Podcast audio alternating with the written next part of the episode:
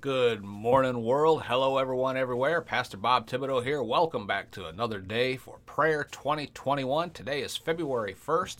Praise God. We've been doing this for an entire month now, meeting every morning like this, just to go over another aspect of prayer. Praise the Lord. Uh, we're sponsored by podcastersforchrist.com. If you have a Christian podcast, you're thinking about starting a podcast, visit podcastersforchrist.com. This has a lot of resources there to help you get started because together we can work to get the word out. Amen. So today, uh, for February 1st, the scripture reading for today is from Acts chapter 20, verse 36. When Paul had finished speaking, he knelt down with all of them and prayed. Praise God. Let's go to Lord with a word of prayer. Heavenly Father, in the name of Jesus, we thank you and praise you for your opportunity for us to communicate with the creator of the universe about our needs. Lord, as you're running everything that goes on in the universe, everything that goes on in this whole entire world, you still have time to hear our prayers and answer our prayers. And for this, Father, we just thank you and we praise you for this opportunity. Be with us now as we study your word this day.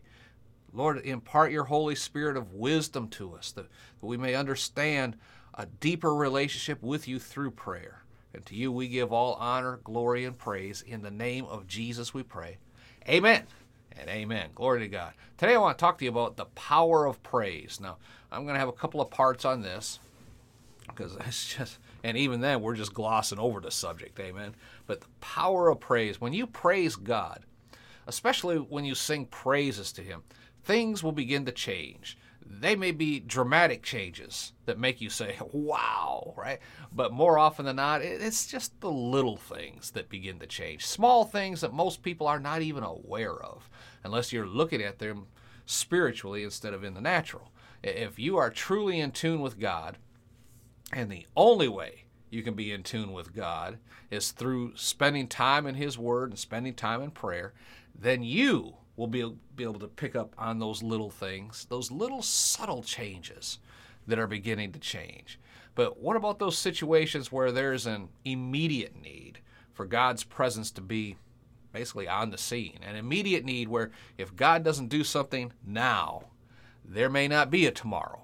Well, let me give you an example of how praising God uh, can bring swift change and changes to your situation, whatever that may be.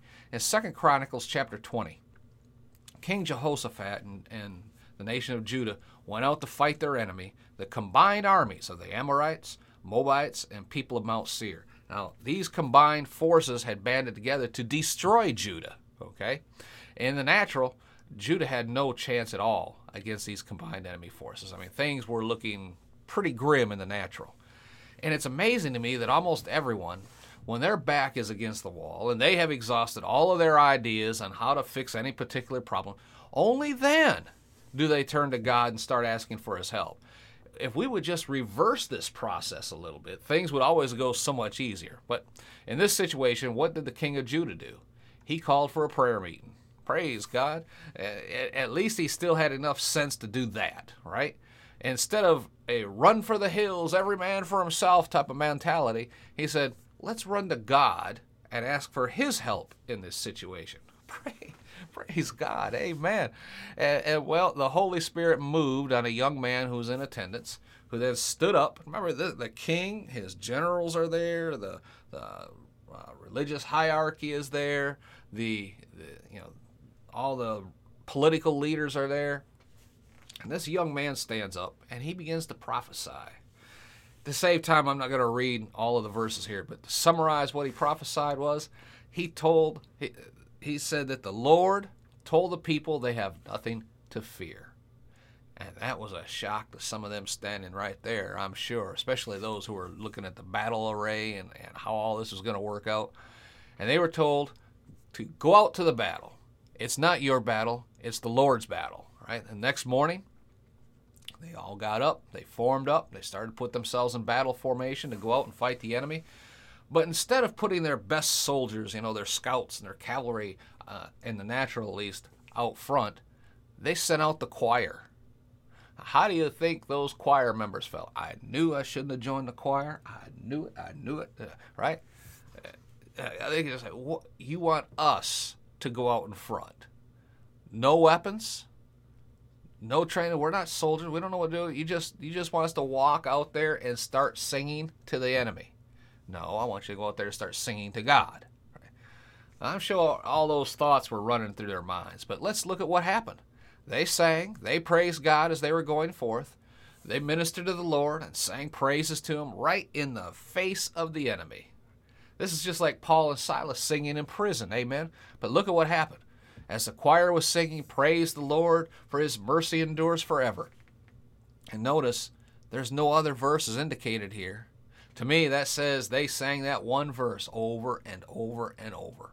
That tells us they were focused, they were zeroed in on what they needed and who they were praising and who they were expecting to help. Amen. So, what happened as a result? The enemy armies began to fight each other. They started to attack each other.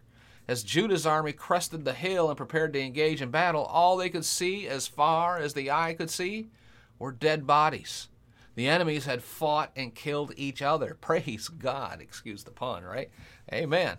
So all right, Judah went in and just basically on a mop up operation and just gathered up all the spoils that were left behind. Amen. That's what will happen to your enemies that you are facing if you will start praising God in the midst of your situation. I want to pray with you right now. Father, in the name of Jesus, we praise you for the victory. We praise you for the victory in advance. We praise you for this victory in the situation we're currently facing, whatever that person listening to me or watching me right now may be in. We praise you for the victory, God. we praise you for wisdom. We praise you for spiritual strength. Spiritual strength in this situation right now, whatever it may be. We praise you for mercy.